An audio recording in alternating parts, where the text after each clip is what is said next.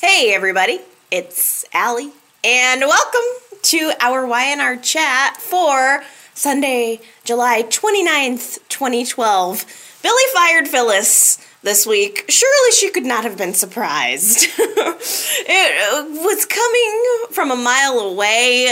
Billy, I think, had to make this decision. He was working on the Restless Style TV show for months and months, and at the last minute, the TV executives decided that they weren't going to run the pilot. They weren't going to go ahead with the TV show when the editor-in-chief is under major criminal suspicion here. So Billy, in I think a kind of brilliant way, decided to flip the script and fire Phyllis and make her the attention of the pilot and write, huge exposés on everything that she's done. And I think, honestly, that is the most interesting part of the storyline. I was glad to get a little bit of a break from Phyllis's trial or the criminal issues this week. It's just been too much.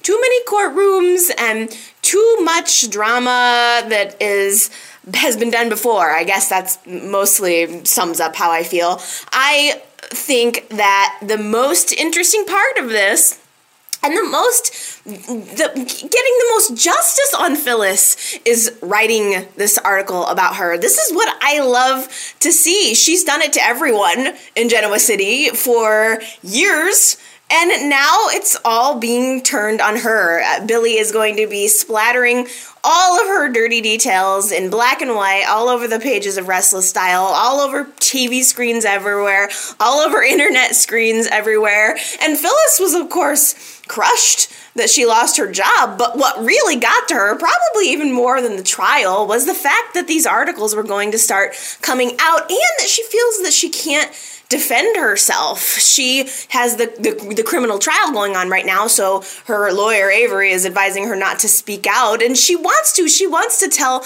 her side of the story. She's a journalist. She wants to tell her side of the story, and she's being suppressed. I can't imagine how long that's gonna last before she starts spouting her mouth off and saying what she needs to say, but for now she's keeping quiet, and she's hurt. She's very hurt by the fact that her own boss, the company she's worked for, is now turning on her. And even more upset about the whole thing was Nick.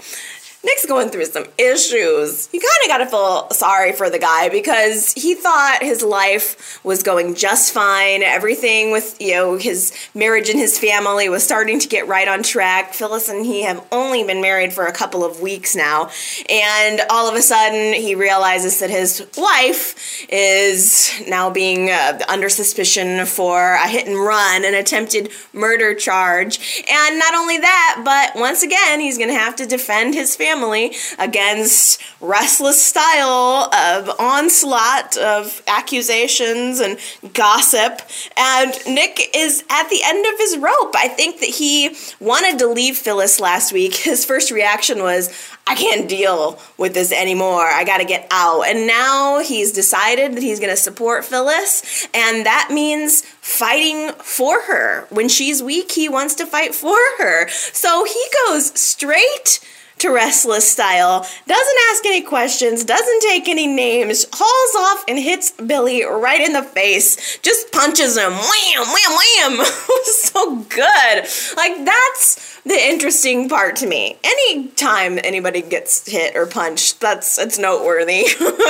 Like, you could have scenes of people sitting in courtrooms all day long and in that stupid questioning room at the police office or at the police station all day long.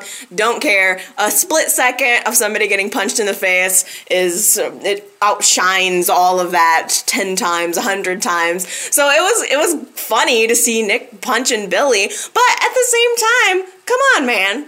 Billy isn't the one that caused the problem. This is Phyllis's problem, and they're not doing anything to Phyllis that she wouldn't have done to them. So I think Nick needed to back off. And of course, Nick has never really been known for his subtle tactics. He has used brute force more than once in his lifetime, and it had major entertainment value for us. On the other hand, though, I can see the opposite side, because Billy has decided that, okay, Nick punched me, nothing I can do about that, but I do have a source of retaliation, because after the whole punch happened, one of the camera crew guys or tech guys came to Billy to let him know that the entire office is wired with video. So that whole confrontation was caught on tape, and it's just too juicy. It's just too juicy to not do anything with it. Billy immediately wants to publish it, put it all out there. It makes, first of all, it's sensational, but second of all, it makes Phyllis look more guilty that Nick felt like he had to go out there and be her bodyguard for all of this stuff that's going on. It just makes them look more guilty, but the one thing standing in the way of Billy just putting this information out onto the internet and everywhere was Victoria. She was the last line of defense, and Billy, out of respect for his wife, wanted to ask her if he could use this footage and as part of his article. And Victoria, of course, was ticked off to learn that her brother punched her husband in the face, but was kind of surprised that Victoria was okay with Billy using the footage.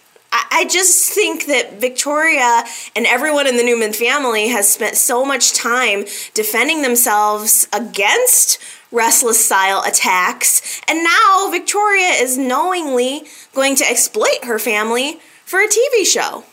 It just doesn't seem in character. Billy and Victoria have even just recently gone kind of head-to-head, talking about how she doesn't want Billy to publish articles about her family, and now all of a sudden she just caves in on that. Victoria has become a Billy bot. She really has. She's of his mind. Like, he's gotten into her mind, and she now, I think, just does what he says. I think she goes along with what he says. I'm not sure that they have two separate brains at this point. I think Billy and Victoria are thinking as one unit at this point. So, I don't know. I thought that was very shocking that she decided to let him go ahead and run with this whole Phyllis story, because, like, the videotape between Nick and Billy really kind of wasn't about Phyllis. I mean, it was, but it also wasn't. It wasn't integral to the story. It was sensational, but Billy could have left it out, still had plenty of juice to go with. I'm surprised that Victoria didn't think about how it's about Nick. It's about her relationship with her brother. Why would she do that to her brother? Why would she do that to her brother's kids? You know, she's an aunt to Summer and Faith to an extent, too. Why would you knowingly allow this drama in the family? I mean, it's good for us, but still, I thought, well, what the heck? And Nick confronted Victoria about it and said, you know, what's up with this? Why are you letting this happen? Your husband is out of control. And Victoria proceeded to have this argument back to Nick, basically saying, Phyllis has done this to everyone else, so why can't we do it to her? Which, I totally get that logic. That makes sense to me. But you weren't complaining when Phyllis's stories were helping sell your husband's magazines. You weren't complaining when it helped his bottom line, bringing in cash to your family. So, I don't know. Maybe I just am a little bit surprised at Victoria. And Nick went as far as to accuse Victoria of having some issues with Phyllis still about Lucy, and maybe that's why Victoria was giving Billy the okay to do this. Because, again, Victoria was the last line of defense on this. If she would have put her foot down, I think things would have been differently. I don't think Billy would be doing this. I think that Victoria is the one that gave him the green light, and so he's going for it. But is it entirely outside of the realm of possibility that Victoria might still be holding on to some bitterness toward Phyllis about Lucy? I ask you. I leave you with that. I think that might very well be the case, but it's beside the point. I don't even care, because I really, really like where this is going. It was a nice break from the courtroom scenes, or the court jail scenes, although it wasn't an entire break from it. This week, Brett Butler showed back up on the show. I don't know the character's name. It was Dr. Reed's, the super of Dr. Reed's building. And she showed up at the police station to corroborate the story that, like, Ricky was there with visiting Dr. Reed. And also, she was able to positively identify Phyllis as having been at Dr. Reed's apartment. And she went on about how mean Phyllis was, and that she was, you know, she was venomous, or every, you know, she made Phyllis sound to be, you know, out to be really, really bad. And of course, Chris slatched onto this and realized that this really doesn't have anything to do with Ricky. Dr. Reed has disappeared, and Phyllis probably had something to do with it. Like, if anything is going wrong in Genoa City, Chris is ready to jump on Phyllis about it. I don't blame her, but all of a sudden, it sort of developed into this, did Phyllis murder Dr. Reed thing. Ronan actually went to question Phyllis about it, which, again, Ronan, why are you paying so much attention to Phyllis and not attention to Paul? We'll talk about that later. But he goes to Phyllis and just straight up asks her, did you kill Dr. Reed? And Phyllis smacks him. Doesn't even take a minute to consider. Her reaction is, screw you, smack. When Ronan has been, like, the one person who's helping her out from the inside, Ronan is, on the surface, being there for her a little bit more than Michael is, but she just took major offense to that, like, which she always does, whether she's done something or not, she acts offended when somebody calls her on it. You know, if you can accuse her of running over Paul and Christine with her car, but the Dr. Reed thing, she's so offended. But it's kind of becoming ridiculous. Phyllis got hauled into the station to answer questions about what happened with Dr. Reed. And of course, Chris is there the entire time, poking and prodding. Chris really doesn't even have any place being in the questioning room, but she's there anyway, clearly with a vendetta. And I don't think Chris is wrong. I really don't. Phyllis has done her wrong. Phyllis tried to kill her. Come on. I don't know how anybody could overlook that. Phyllis tried to kill Chris. So I can understand where she's coming from, but I also just, in general, think that Chris needs to be focusing more on Paul. That's the aspect of this that bothers me. Like, Chris, I get that you want to focus on Phyllis's case, but Paul's sitting there in jail, rotting, and you're not really doing anything to help him. How much longer is Paul going to be in that orange jumpsuit? How much longer are we going to drag this out? Are we going to drag it out for another 9 months? Like the Diane Jenkins murder? Like, let's just get on it. Let's find the knife. Let's recover Eden's memory and get on with it. It's over. It's over. Paul doesn't need to be sitting in jail. It's just wasting time. And Heather is actually starting to come out of her shell a little bit and fight for her father, because certainly no one else is. And Heather even encouraged Paul this week to just fire Chris. She's too focused on Phyllis. She's not focused on you. I agree. I think Chris being emotionally attached to all of these situations is hurting more than it's helping. So fire Chris, get somebody else, an independent lawyer who can actually look at the facts, who can put on some pressure. Chris hasn't done that at all for him. And it needs to happen. And I was pretty impressed with Heather this week actually standing up for Paul and against Christine and trying to get him to do that. And in fact, like, Heather, where is everyone in Genoa City when Paul is sitting in jail? This ticks me off. I don't mean to tangent too much, but Paul is always there for everyone. Where are they for him? For one thing, Michael and Lauren are just keeping their mouths shut about the fact that he got the gun from Lauren.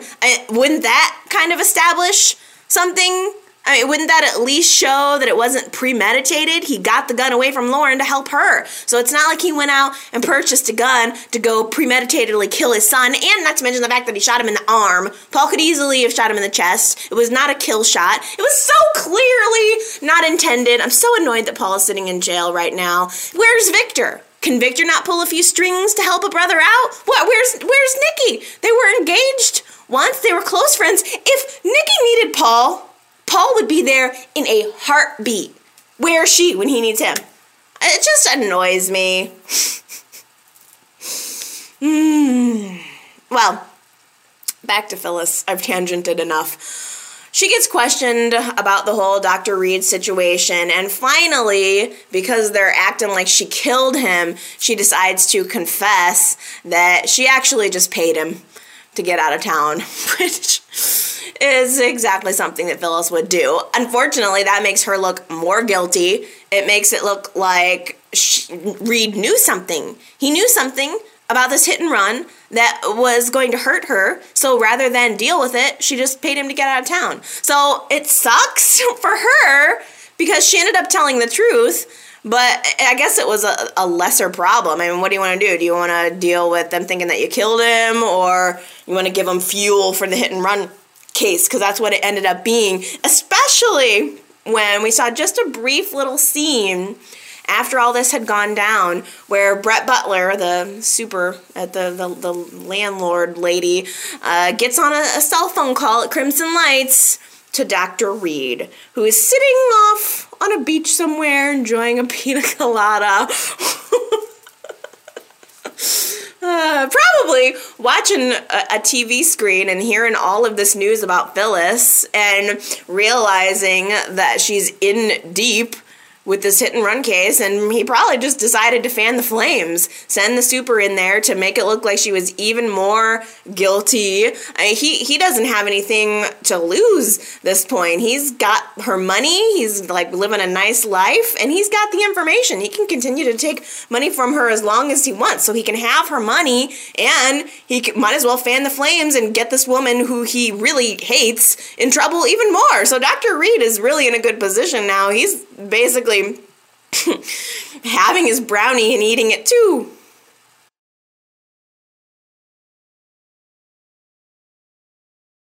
Samantha's obviously alive, right? She's still alive. That's basically where we're headed with this.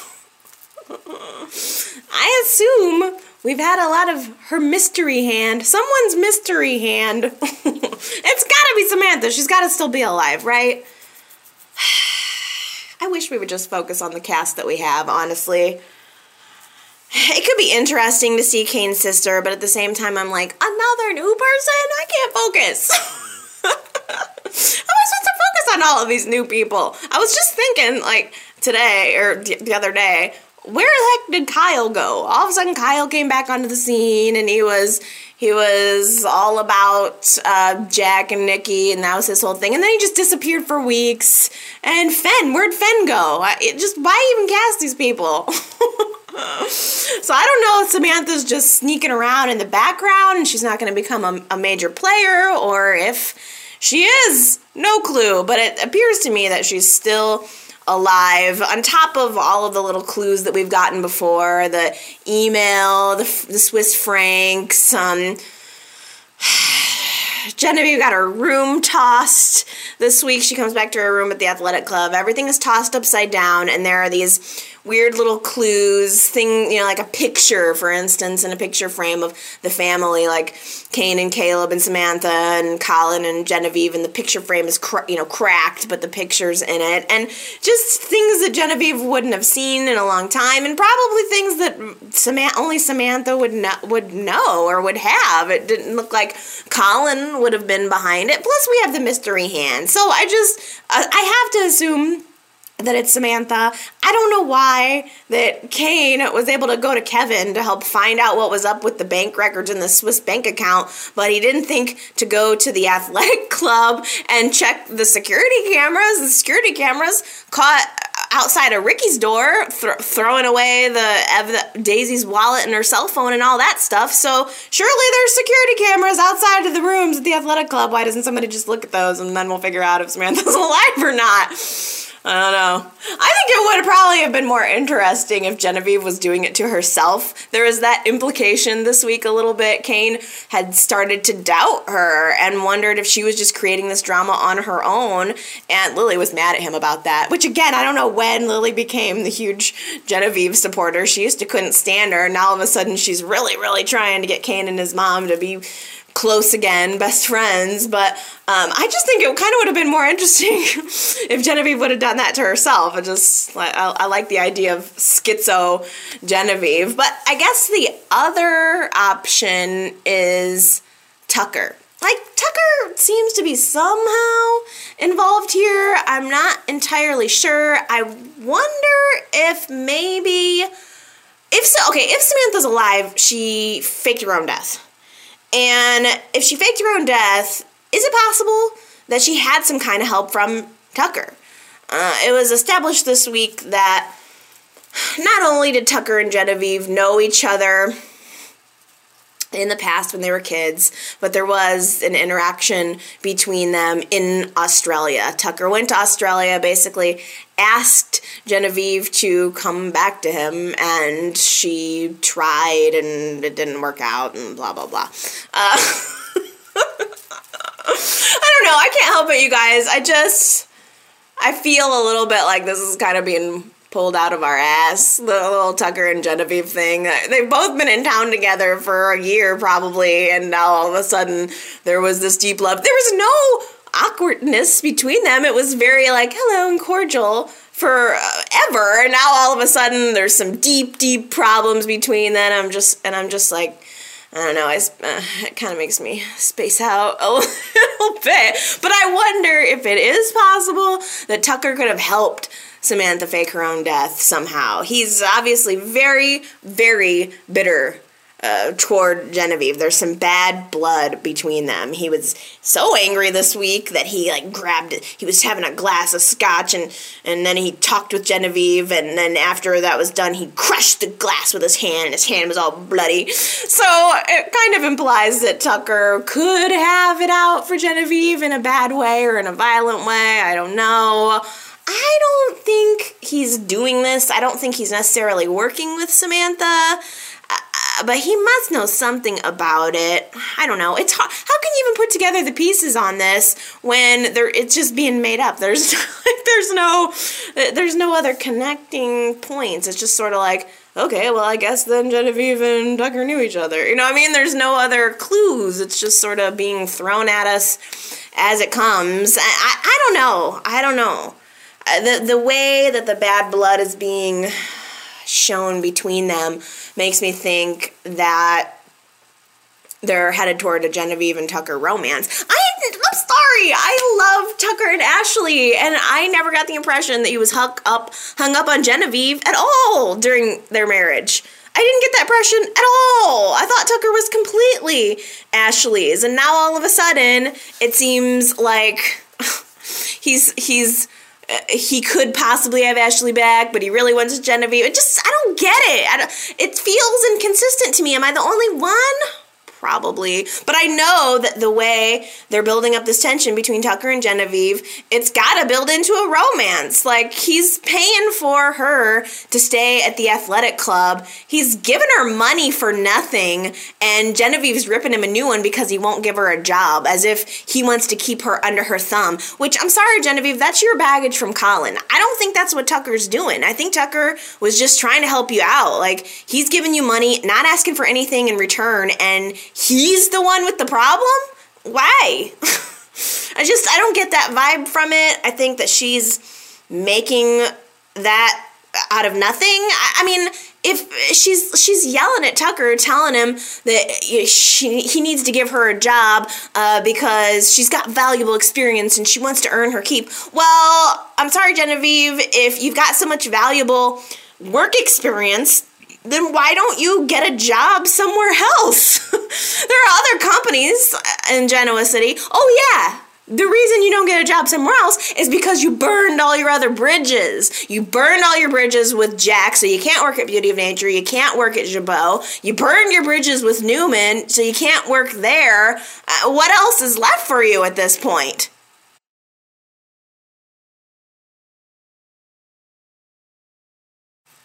I still hate so much that Ashley is leaving the show. It really bothers me. I don't know how she's going to leave the show. Do you guys have any predictions? They're kind of sealing up the relationship with Tucker, establishing that they're not going to get back together because he's so into Genevieve. And also, she's going head-to-head with Jack on this business issue. So I'm not sure if Jack's going to end up winning against her. She's threatening to take him to the board for owning one company and being at the head of a competing company, and I don't know if Jack's going to end up winning and she's just going to decide to leave town, or if they're going to do it in a different way. Just please, YNR, please tell me that this is not going to result in Ashley like getting hurt or disappearing and everybody not knowing where she is, because I can't handle that. If she needs to go off, go to New York, be with Tracy, regather her thoughts in her life, that's fine. That's the way that I can most deal with this, but please just write her off quietly. Don't kill her. Don't do anything weird. I hope they're not going to try to make Tucker try to hurt her, or I don't even know. He's messing around with signing the divorce papers, so I don't know if he's going to get obsessy. I'm not sure, but I thought that they had a little scene at Glowworm this week where they were trying to decide if they could possibly be friends, which I think is fine. Yes, Tucker screwed her over. I wouldn't get back together with him. I don't think she should get back together with him at this point. But at the same time, they did love each other. They do love each other. Just because one of you screws up doesn't mean that the love just disappears and goes away. You still have it, and you still are allowed to go through your grieving process. And Abby walks in, sees Ashley and Tucker talking, flies off the handle, and pulls Ashley to the side and starts scolding her. First of all, Abby, you are in no position to scold your mother. You don't have the life experience that she does. You don't have the knowledge that she does. You don't have a leg to stand on. And it bothered me that Abby was like shaming Ashley into not going back to Tucker, which I don't think Ashley was going to do anyway. I can understand Abby saying, I think this is a bad idea. I think you should stay away from him and he's not good for you. But the way Abby approached it was so aggressive and she was like almost talking down at her mom. I didn't like it. I just thought, well, like, who are you? Who are you to judge or to say anything to her? Like, it's hypocritical. You know, it's not like your life is totally on track, and you can't continue to blame your parents for things that have happened when you were a child. Ashley's an adult. She can make her own decisions. And besides, Abby, it's not like you have the world's greatest taste in men. I mean, Carmine is hot, but he tried to kidnap Chloe. Yeah, tried to kidnap Chloe. So, I mean, Tucker never tried to kidnap anybody that I can recall, unless he kidnaps Ashley. So I don't know where all of a sudden Abby gets off. But are you guys enjoying Abby and Carmine? Are you into it? There was a lot of shirtless scenes with Carmine this week, and I think I looked at him for the first time this week and realized his arms are huge. Huge! Like, he's got muscles on his arm, like it brings new meaning to the slang term guns. Like, he's got two big old missiles hanging from his shoulder sockets. It's ridiculous. And obviously that's exactly what Abby likes. She's eating it up with a spoon. They're having sex all over the place. This week they had car sex, which, by the way, car sex only sounds good in theory. It is not comfortable. That looked like a little car. Where did they even do it? You know, there's a steering wheel in the driver's seat. Passenger seat doesn't have a heck of a lot more room, and that looked like a little red car that didn't have a back seat. So I don't know how they pulled it off. But, you know, congratulations to them if they were able to do it. But again, it's not like Abby has some amazing track record with men that she can just judge Ashley on. And, you know, likewise, I thought it was interesting how Ashley tried to give Sharon a little bit of advice about Victor this week. Ashley ran into Sharon, and I you know, I took it to be something good. I think that Ashley does care about Sharon. She cares about Faith, and she didn't push. You know, she didn't try to shame Sharon. She just kind of gently warned her and told her of her experience with Victor, and she said, you know, if you think that you're going to replace Nikki or that you're going to somehow earn some new place in Victor's heart, then you're wrong. I mean, at least Ashley learned that from her mistake. You know, I mean, Abby accused Ashley of making the same mistake over and over with men, just letting them treat you poorly and then going back to them, which I can see that point. It's a valid point if she would have made it in a mature way. But at the same time, Ashley did learn that mistake with Victor. She's just kind of still learning it with Tucker. But I mean, Nikki hasn't even learned that lesson. It's sort of a weird group mentality or something. Nikki still goes back to Victor even though it never works out. He always treats her poorly. It feels like all of these women are like stuck in this same pattern forever.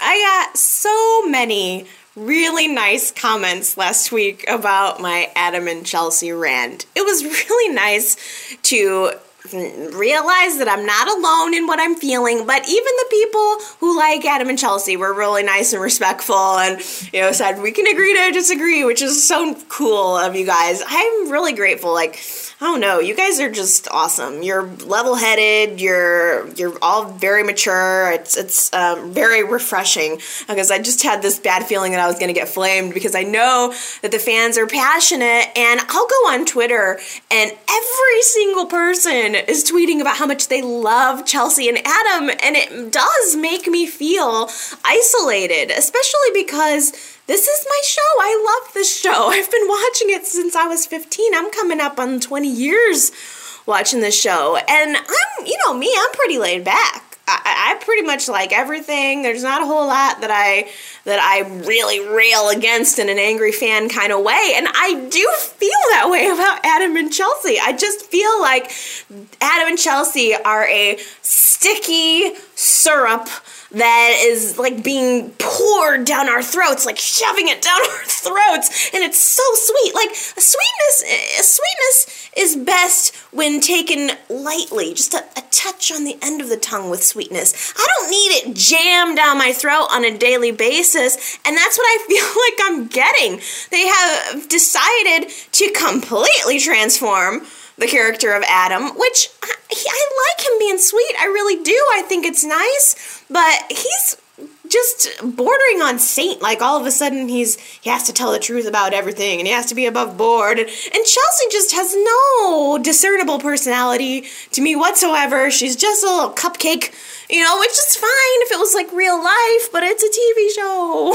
It's so boring to me, and it's never ever sexual. Most of their scenes are just schmooky, schmooky, schmooky, schmooky, schmooky, schmooky, moo. It's like the schmoopy Seinfeld episode. That's all it is.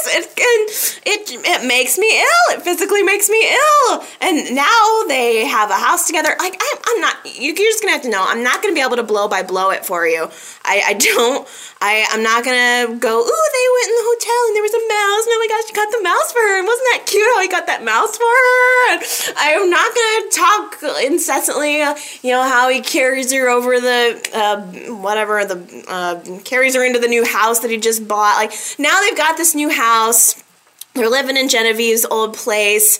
I don't understand what two people need 10 bedrooms and 12 bathrooms and 40 acres for, and I don't know why all of a sudden Chelsea gets to be the lady of the manor. She's a new character who really hasn't done anything. I don't have anything against her, like she's some horrible character and that's why I don't like her. She just is boring. That's my argument. It's just she's just boring to me. Adam is all fire and brash, and he's all business and intense, and he's got so many different sides to him, and she feels one-dimensional to me. I don't feel that the character has been developed, you know, in a way that's supposed to make me want her with Adam. So I don't get why all of a sudden she gets to be the lady of the manor. Like, also, like, I'm sorry, the pretty woman thing is so over. He bought her dresses, he's surprising her with all these things, and she's never had any money, she's poor, she's never had the benefit of family or, I don't know, having one home to live in, and just, it's pretty woman is what it is, and it's been done, it feels boring to me, and I'm not falling for it. I'm sorry, I'm just not falling for it. The one thing I will give him, though, and I think Adam and Chelsea fans will appreciate this, because I can acknowledge this. I do think that Chelsea does accept him for who he is. Adam, as a character, has spent a lot of time trying to skirt who he is. He's tried to outrun who he is, and Chelsea doesn't try to make him into something else. She accepts him for who he is, and I do appreciate that about them. I think one of the other things that sours me a little bit against this storyline and this pairing is just the fact that I don't care about Anita and Jeff and Gloria. I care about Gloria. Gloria is the one I care about the most, but nothing has been done with her.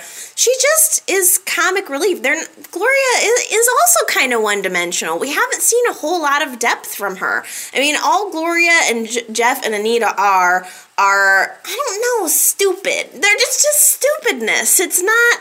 It doesn't feel like drama. It doesn't feel like depth at all. I just straight up can't stand Anita. I don't like her face. I don't like anything she says. I don't like who the character is. I don't particularly like the actress. Just, it feels dumbed down a little bit for me. I could potentially care about Jeff and what do you call it? I don't know, him being married, polygamy. A Jeff polygamy storyline could possibly be interesting if it were focused on, in and of itself, and also if it were somebody other than Anita, someone who's not disgusting. Do you even see Jeff and Anita ever having been together? I can't even see it. They don't even look like they ever would have been together, ever. So that just doesn't appeal to me, and also because I realize that it's just there as a prop for Chelsea and Adam. That whole Gloria, Jeff, Anita storyline is just there to create drama for Chelsea and Adam, which is supposed to just work to garner more support for them. You know, they have to have something to struggle against, or, you know, people will get bored, and to me... it's just not enough. It's just not enough at all. So like I said, I have my reasons, and you guys have your reasons for liking them, and you know, it's cool. It's all good. It's just, it feels a little bit out of left field for me. There was this scene this week where Chloe and Kevin come to Adam to try to name the new website, and Chelsea's there hanging around in the background doing nothing as usual, and this time though they're all trying to brainstorm names. Nobody's coming up with anything, and all of a sudden Chelsea decides to throw in her 2 cents, and she comes up with a couple of concepts which are all fine and good. I mean, at the end she ended up just kind of saying, how about tag and grab? The names she came up with were like, everybody acted like it was brilliance, sheer brilliance. Tag and grab. Oh, yes, she's a genius. Tag and grab. Yes, that's it. And I'm not trying to be a jerk.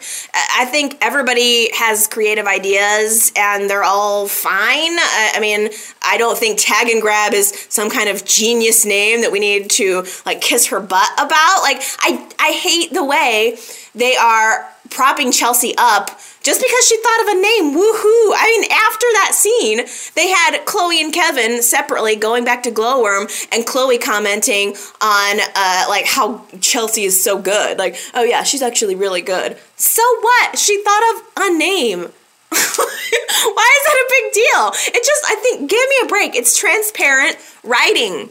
It's clearly there so that we start to think of Chelsea as the intellectual equal to Adam that I talked about last week, and it's just not working for me, not working.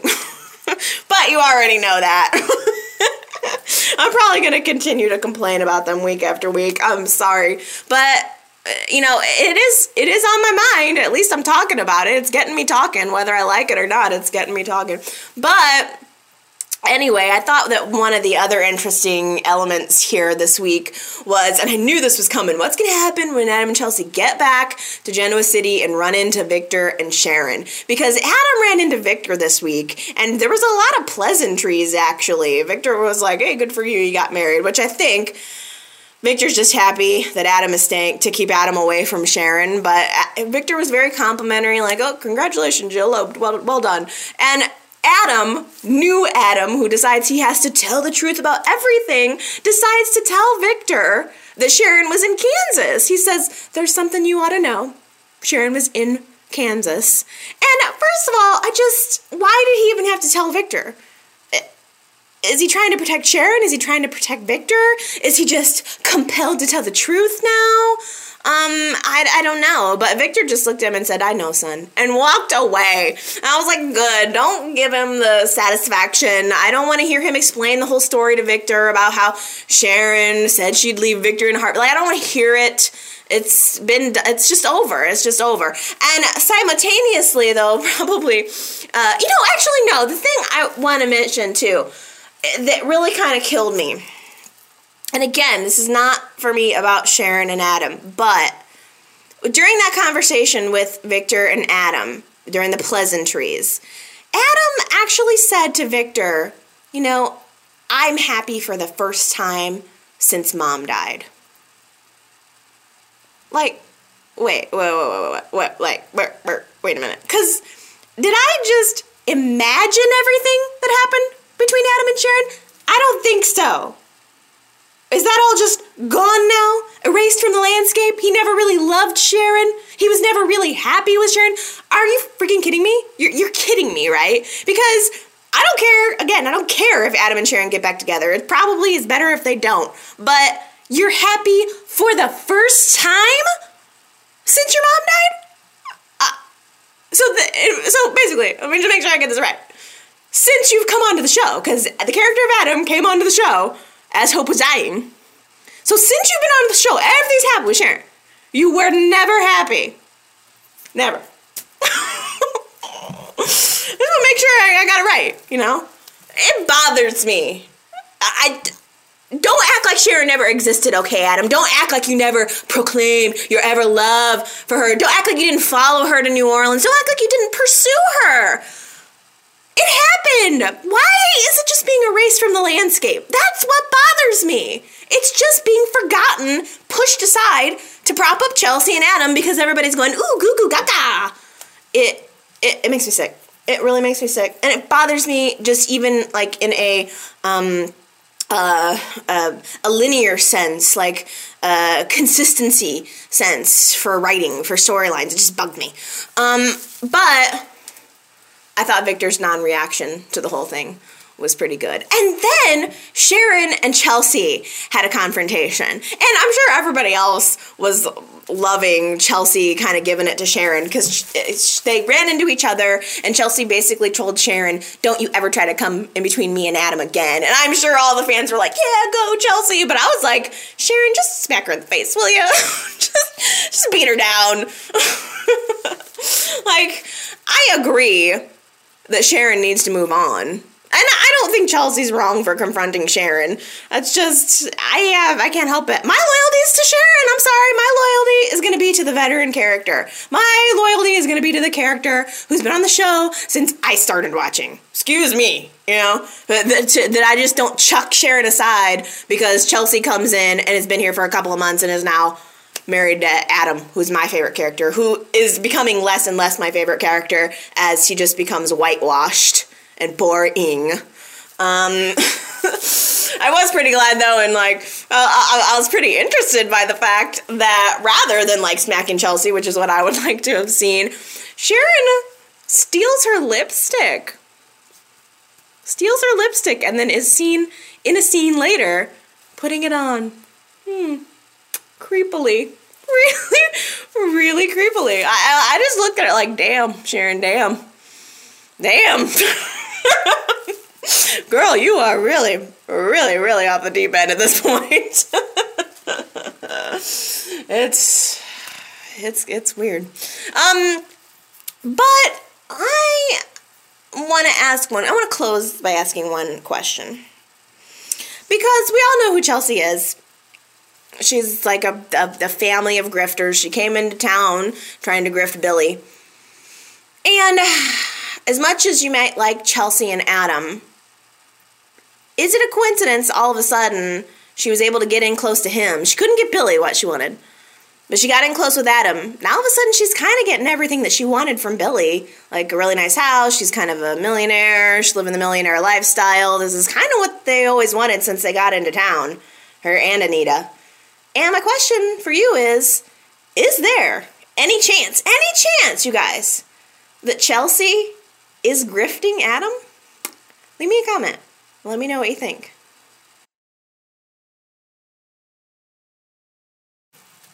It is the end of a Y&R era. This week we had some major news, and I don't usually talk about this or get into this, but the head writer at Y&R, Maria Arena Bell, who is the sister-in-law of Bill Bell Jr., whose father created The Young and the Restless and The Bold and the Beautiful, has been fired. So the head writer was fired, like abruptly let go from Y&R. And she had been there, I believe, for 5 years in control. Like she had been writing and in the head writer or at a high-level writing position at Y&R for the last 5 years. And I had heard things here and there about fans kind of being outraged with her or the direction that she was taking the show. And it kind of seems like maybe Sony was thinking so too. They just straight up canned her. And the reason why, like I normally wouldn't really I don't normally pay attention to who the writers are. I know there were a couple, like Lynn Marie Latham I know was a very much hated head writer at Y&R, and she killed John Abbott for crying out loud. I mean, there's always like these new writers come in and they think they probably have something to prove and they want to make it bold and so things change and fans I think are sensitive, yet this has stuck out to me particularly now because I kind of have been getting a little like annoyed with Y&R more than I have in the past. You know, again, you know me, I'm pretty laid back, and It takes me a while to get angry about things. Like, I don't have my finger on the pulse of the community by any chance. I'm just me. I just watch here in my little bubble. I don't talk to a whole lot of people besides you guys about Y&R. So, but like by the time that I start to get annoyed, something must kind of be up, because when I think about it, I think that there are some genuine complaints to be had with the show right now. And I don't want to be like super complainy, but I want to see what you guys think about this, because like just one thing that sticks out that really, where I started to get really disgruntled, was the Diane murder mystery. It took them 9 months to figure that out, and then they resolved it in a totally ridiculous way. And that really ticked me off. But, like, even bringing it into, like, that's unacceptable, you know? But even bringing it into the current situation, there are characters that are on the show, that have always been on the show, that I've known for nearly 20 years, that I don't recognize now. And I think probably the one that's really sticking out to me the most is Sharon. Like, I love bitchy Sharon. I thought it was awesome this week, actually, when she had that confrontation with Nikki at Lauren's boutique. Nikki's picking out her wedding dress, and Sharon said, "White? Really? That didn't really even apply at your first wedding." That was so good. Like, I love that Sharon's getting a backbone, but who is this woman at the same time? I don't recognize her. I feel that she's really been damaged. It seems like the fans kind of hate her now. I don't know. It's really just been since she kind of broke up with Adam. I don't know. I think people probably started hating her when she got with Adam, and then it got worse when she broke up with Adam, and even worse when she got with Victor. But I don't recognize her behavior. I'm having a harder time connecting with Sharon, and she is a veteran character. She's a leading lady. I've known her forever. I want to like Sharon. I just feel that Sharon's character has been damaged. Really damaged. And by the same token, I do think that there have been some kind of blatant mistakes made with the character of Phyllis, too. Like, first of all, there are a lot of people that love her. There are a lot of people that hate her. And it kind of makes me think, like, why does she have to be in every single scene? I think that Phyllis has been overused. She's excellent. Michelle Sever is excellent, but they've pushed her into the forefront so hard. She's in like every storyline that I think people just got sick of her. It's more for people to pick at. You know, there's more things that they can find, more reasons to hate her when she's out front all the time. So, and especially with the hit and run thing and just everything, it's like, I think that they're making it harder to like the characters that we want to like. And I like both Sharon and Phyllis, absolutely. But at the same time, I'm like, well, what the heck is happening? Why aren't they keep doing this? And I feel similarly about Victor. Victor, for crying out loud, it's becoming increasingly difficult to like him. He's barely on the show. And when he is, he's being a jerk. Where is the redeeming quality for Victor? It almost seems like the show has been focusing so much on new characters and kind of casting the old ones aside, like Chelsea or Genevieve or, you know, like Cain, or, and even though I like Cain, but at the same time, why build up new characters and let the old ones fall by the wayside? I want to love Victor. I've known him so long, and he's such a great character to look up to, and he's like the leader. He's the main leading man, and it's becoming more and more difficult to like him. And I don't know why they've paired him with Sharon. I don't know a single person that likes Sharon and Victor together. Everybody is like, ew. He's old enough to be your grandfather. Nobody's into it. And they're still forcing through with it. Sharon has become so isolated. They've clearly got Adam and Chelsea together. Clearly Nick and Phyllis back together. And Sharon's just isolated. Why stick her with Victor? Why not bring somebody else new on for her? Or find Jack or freaking somebody else? Why blaze that trail? Why keep blazing on with Victor and Sharon when there have been other chances to get her out of that relationship and they don't do it? I don't understand. And furthermore, why continue to keep Victor and Nikki going in this circle, dancing in this dance and keeping them apart? Why? I mean, at this point, I don't even want Victor and Nikki back together, and I love Victor and Nikki. So that has almost been damaged beyond repair. Victor's such a jerk that why would I even want Nikki to be with him? Why, for the love of God, can't they just let Victor and Nikki be together and be happy and give them other challenges? Does the challenge have to be their relationship? Like, you don't have to do the same storyline over and over for them in order to keep them on screen. Nikki could get a job. Victor could have another venture. Who knows? You're a writer. You're supposed to be creative. Figure it out. Why does it have to constantly be Nikki and Victor hit and miss? I'm tired of it. I love Jack. He's been in a freaking wheelchair for the last several months. How boring. Like, get Jack out of that freaking wheel. Who decided to put Jack in a wheelchair, really?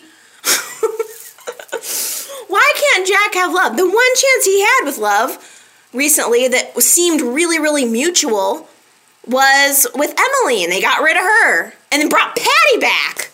That made no sense. I would love it if Nikki and Jack could live happily ever after, but she still loves Victor. She still loves Victor, so therefore I just don't know how it's ever going to work out. So I don't understand that. Adam was this hugely popular character. I loved him so much. I don't even recognize him right now at all. He's changed so much within the last month or two that I don't recognize him. Ever since he got his sight back, it was like a rebirth. I don't know this guy. It's taken away all the things that I love about Adam. Yeah, I wanted him to be a little bit more on the good side. I didn't want him to be as schemy as he was, but I didn't want him to become an angel. The halo around his head is blinding to me. I don't understand that. And it bothers me. It bothers me that a character that I really like and have liked for a long time is now unrecognizable to me. I don't understand why some of the decisions that have been made have been made. I think another really good example is Ronan. most people seem to like Ronan. He's been a pretty popular character, but they don't use him. They don't use him in the right way.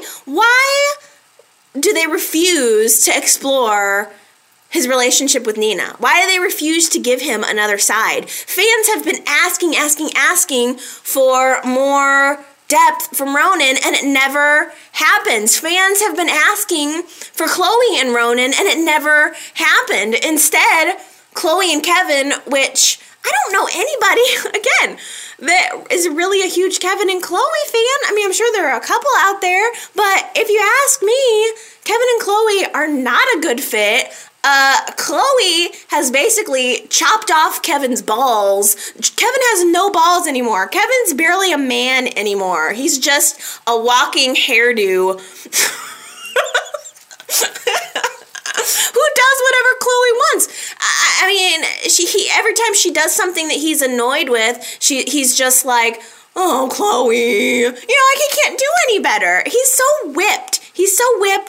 And I don't think that's what Chloe needs. I think that Chloe needs somebody who she can push back against, or that's going to push her, you know? I mean, like Ronan, for instance, would not let her chop his balls off. Ronan would be pushing back on her and creating a challenge for the relationship and a challenge for the viewer and igniting a spark. And instead, it's not. Kevin and Chloe are Boresville for me. Ronan is just off in his little unit. I don't know why. I mean, pairing him with Phyllis was hot sex, but again, I think it just made more people dislike Phyllis. Why does she have to be up in everything? Why does she have to be in every scene and with everybody? So I think they've overused her and underused him, and I think that the cast has become so big that I can't even keep track of it anymore. I'm like, it seems like they're always getting rid of somebody I like and then bringing on somebody that I don't care about. It takes time to establish a character. It takes time for people to start liking a character, and I don't know why. I don't feel it right now. There's so many new people and no focus on the veterans. Like, where's Jill? I mean, I know that the actress is off kind of doing a family thing, and that's totally cool, but she hasn't been on the forefront for a long time. Where's Catherine? Where are the veterans? It just feels like the cast has become so ballooned, focusing a little bit on so many other little people, when I just wish that they would focus on the cast that they have. I wish that they would focus on a few things rather than a bunch of little things. I wish that they would focus on the storylines that they know they can make good. Do well what you know how to do well, and stop getting all crazy. But those are my thoughts. I want to know what you guys think about that. What do you think about the firing? What do you think this means? Are there going to be more firings coming? How does this change? How do you feel about the new head writer was named? She apparently has worked in soaps for a long time, been a head writer. But even that concerns me, because I'm like, well, all the other soaps haven't survived. Why would you bring somebody on? Like, she got fired as a head writer for being the head writer at, I think, General Hospital. So is she really a good choice? So I just don't know. I'm concerned. You know, I worry about the future of the show because I love it so much. It all comes from love, and I worry about it, and I don't know what any of this change means. I know it's change, and I'm not afraid of change. I think it'll be interesting to see what's going to happen, but we're going to see some new things happening. I think within the next probably 6 to 8 weeks, you're going to start to see a difference in how things are being handled, and I just hope it's for the better. Okay, we have some voicemails. If anything last week was going to get you guys fired up, I knew Adam and Chelsea was going to do it, but I'm really happy. We got some voicemails. They're really good. The first one is from Betsy, who I think should seriously just take over YNR chat because she's more entertaining than me. I think you guys are going to like it. Here it goes. Hi, Allie. This is Betsy calling, leaving you a voicemail with my thoughts. Okay, so you really are on the fence about the Phyllis thing, and I have to say, I've been waiting for years for Phyllis to go down. I want her to go to jail. I want her to suffer.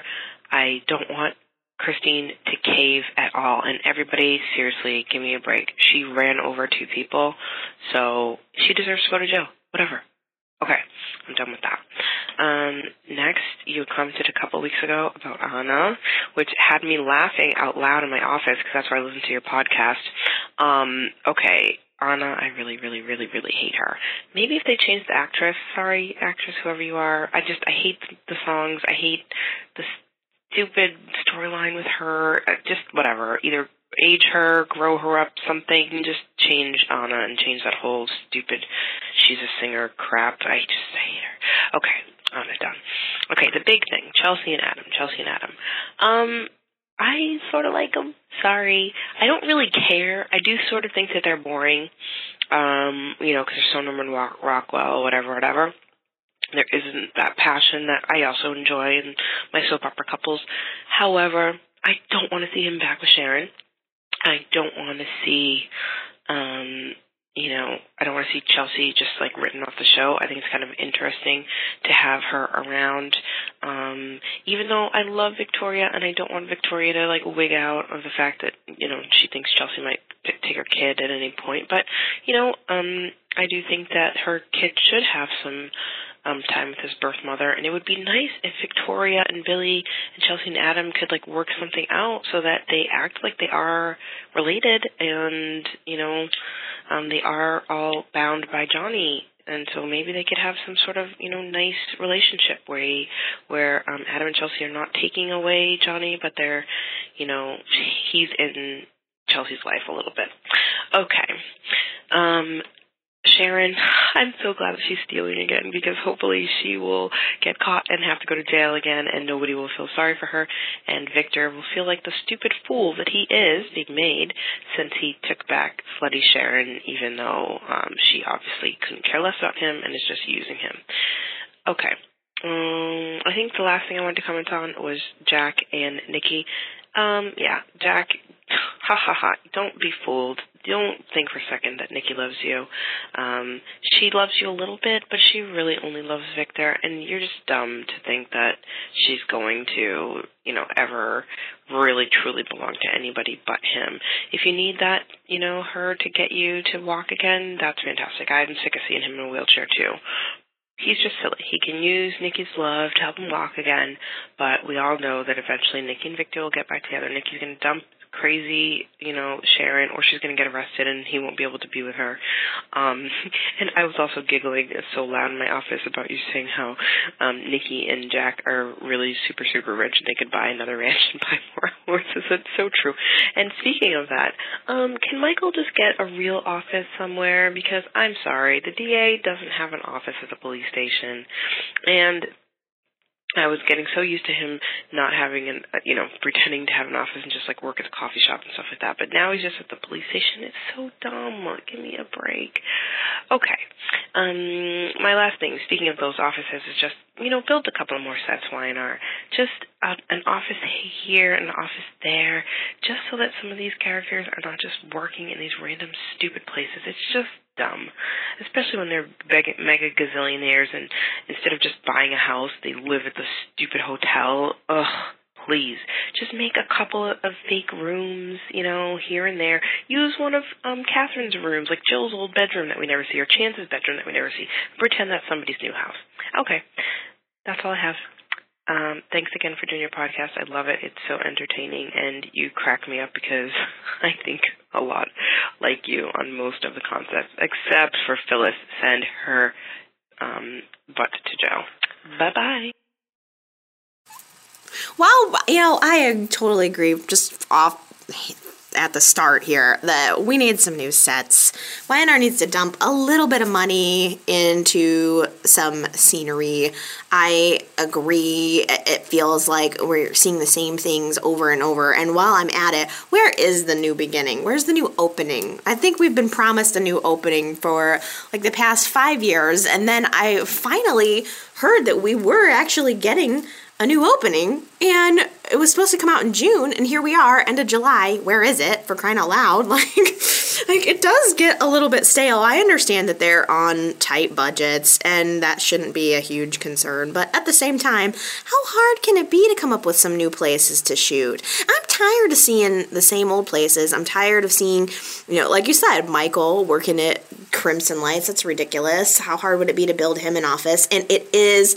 I've been thinking the same thing about him being in the police station. There is a lot of just inconsistency about that in general. The DA, I don't think, has an office at the police station. I don't think he'd be at the police station as much as he is. The DA is just a lawyer for the state or the county or whatever district, for the district.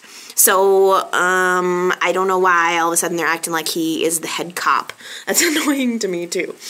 You know, I think that, like I said earlier, I do think some of the Phyllis negativity or feelings is just because they've used her too much. They've just overused her, and I can see your point. Phyllis has done a lot of stuff, and man, if you're not a Phyllis fan, that would be really annoying because she's in every single scene.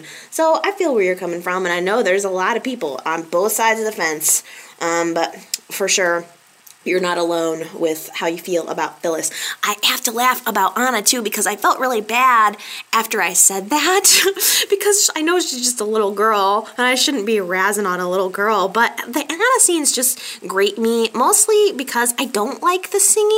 I never really have. Sometimes YNR does these breaks where they have a musical act, and it's just not my thing. I think it's cheesy, mostly.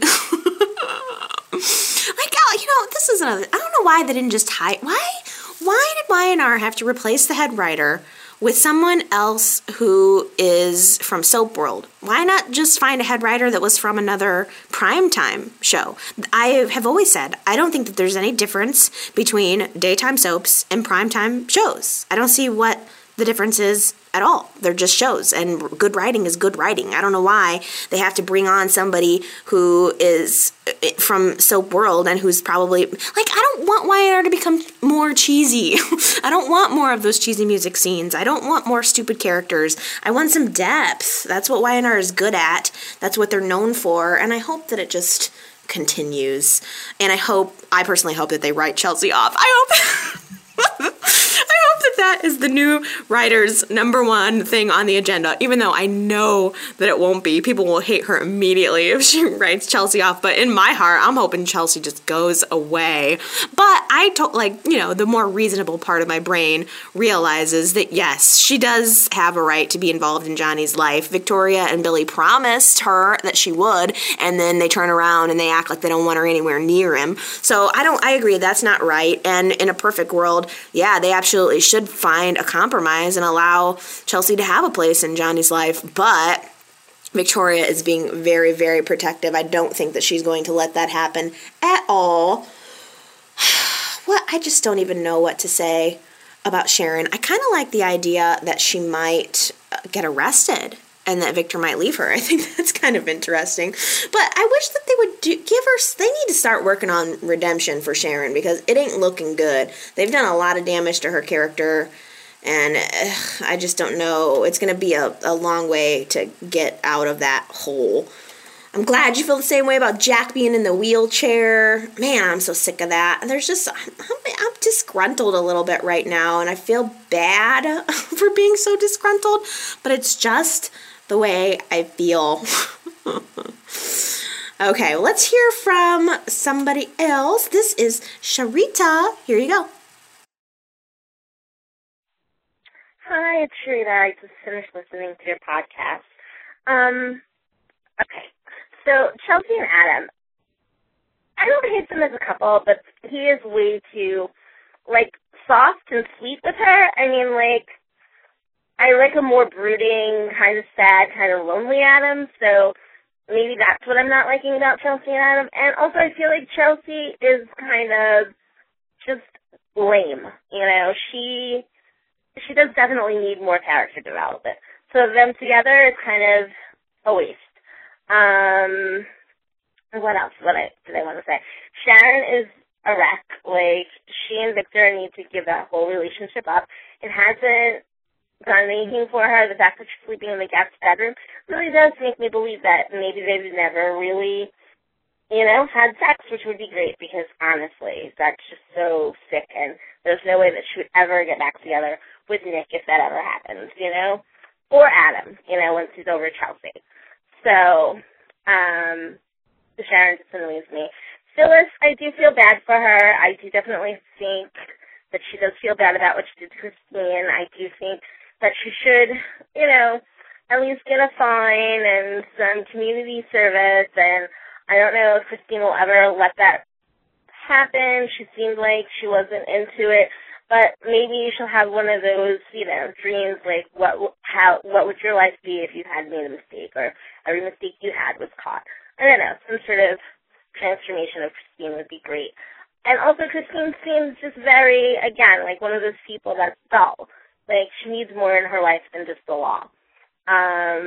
Poor Paul with Christine being his lawyer. Because she's so not interested in his case, and I don't know what they're going to do to fix him. I mean, I don't know where this knife is. I don't know if Daisy's still alive.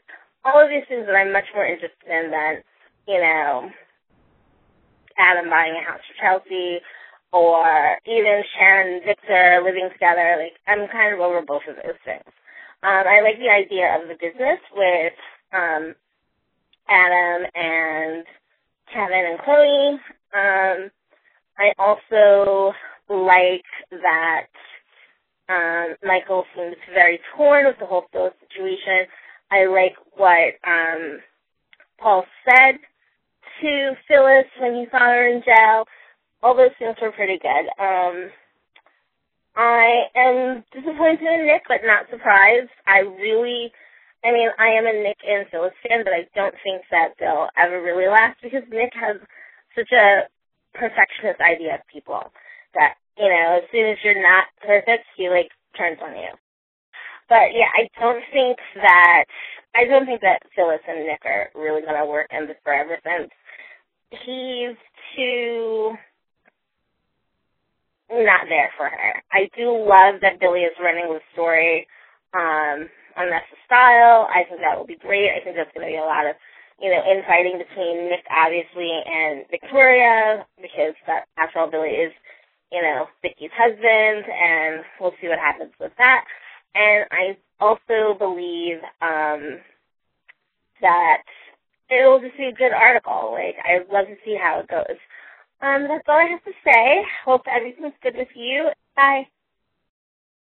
You know, I really, really like your point about Nick. I never thought about it that way before. He does kind of abandon his women when he finds out that they're not perfect. That is what started happening with Sharon. Sharon was not being the perfect little angel. I mean, obviously, their relationship had a lot of ups and downs, and it ultimately ended with Cassie, but I do think that that's really very true. And his first instinct when he found out about what Phyllis had done with the hit and run was to leave her. So I kind of think that's very true. I wonder if Chris and Nick would have ever made a more interesting couple, because as you said, she is very kind of one-dimensional. She is very focused on her career, and that's all, and I don't think Chris has ever made a mistake in her life. Nick probably would have loved that, but you know, I think you're really hitting the nail on the head in that it's character development. It really is. Christine, what reason does anybody have to like her right now, unless you're not a Phyllis fan and you like seeing her going after Phyllis, but there's just not a whole lot there. I think Chris is going to kind of have to have that transformation moment. She's going to have to kind of wake up and realize something, or else I think Phyllis is going to, you know, end up going to jail for it, which I just don't want to see, only because I don't care. There's only an hour a day for the show, and I don't want to spend it in a courtroom, and I don't want to spend it in a jail cell. It's so funny because I was reading also that this new head writer for the show like made General Hospital all about mob. And I kind of do remember that. General Hospital used to kind of be about the hospital, and then it started becoming very mob and gangster oriented and very dark and all that. And I think, well, you know, it feels like whoever the Maria Bell writer turned this into like a courtroom kind of place. How many lawyers do we have in the show? How many police? How many FBI? It's just so centric on police and crime, and I don't like that. When did that happen? Where are the boardrooms? Where are the new sets? I want to get back to business. That's what that Y&R has always been good at, and I guess that's what I mean as far as getting back to basics. Get back to bedrooms, boardrooms. Those are the things we're good at. I'm sick of seeing these jail cells. Although I can't believe I forgot to talk last week about that scene between Paul and Phyllis. There was just this little moment between them where Paul said to her something like, we're both guilty and we both deserve to pay. They just had this in-passing kind of moment. It was really strong. I'm just ready to see Paul out of jail too. That's what it all boils down to. I'm sick of orange jumpsuits. I am over it. You know, Sharon is just used up. She really is. She's been used up by the men she's been with, and she's done it to herself as well. And I just don't know what they're going to do with her. I really don't. I think that it is possible that she and Victor aren't sleeping together. I think it does say something that when he asked her to move in, he asked her to move into the guest room, and it wasn't into his bedroom. So that says something right there. So I wouldn't be surprised to find out that they haven't been sleeping together. And I don't know if that will ever open up a door for her and Nick, or open up the door back up for him and Chelsea. But, you know, I like that you like Chelsea and Adam, but you also kind of acknowledge that it'll be over at some point. Y&R can never leave a couple alone. And it works in favor sometimes and works against sometimes. So it doesn't matter. Eventually something will happen between Adam and Chelsea, and Adam will go somewhere else. But it really is true. Chelsea does need some more development. I mean, even a couple of the people that like Adam and Chelsea have even said, I like them, but they're also kind of boring. so it seems like they're okay, but there's no fire. And I want fire. I want passion. It's just me. Thank you so much for the awesome voicemails. Oh my gosh, you don't even really know how much that means to me. It's so nice to hear people's voices, because I read text comments all the time, and it's just not the same as hearing your voices. That makes my day. So please, if anybody else wants to get their 2 cents in, feel free to call. It's an open telephone number. It's just a voicemail. I think you have about 3 minutes before it cuts you off. But if you time yourself right, you can leave a couple of voice messages. The telephone number is area code 309-588-588. 4569. It's country code 1, so it's within the U.S. 309 588 4569 if you want to call in and leave me a voicemail. And please do. I want to hear from more people. More. These are so good. It makes a difference. And it's just so good to hear from you guys. But if you're not into the voicemail thing, you can always leave me a text comment. You can go to my blog at yrchatblog.blogspot.com. You can scroll down to the posting for this week's podcast, and you can also see the video portion of the podcast there, although personally I think the podcast is better because I don't include the voicemails in the video, and I do kind of an extended ending on the podcast that you don't get with the video. But if you want to see my face, you can always check that out at the blog, and you can scroll down to that posting for this week and leave a text comment there. Or if you fancy, you can just send me an email to yrchat@live.com. Let me know what you're thinking about this week's show, the drama on screen, the drama behind the scenes. There's a lot to talk about, and I can't wait to hear what you guys think. Are you as disgruntled as me? I don't know where it all came from, but it's bubbling to the surface. Clearly, the people at Y&R they must have sensed that something was off, or they wouldn't just fire a head writer. So my feelings must be somewhat validated a little bit. I don't know. I'm just one weird little person watching in a weird little bubble somewhere in the Midwest. But we're watching it together in our own little bubbles, and I love connecting with you guys and talking about the show. So please do feel free to get a hold of me, whichever way is convenient for you. Either way, I will definitely be back next week. We will continue to chat about the show then, and I'm going to be looking forward to it.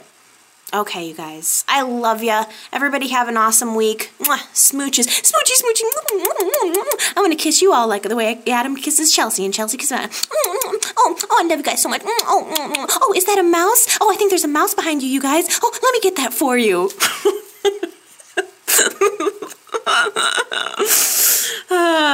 I love you guys the way Adam loves Chelsea. Have a good week. Bye.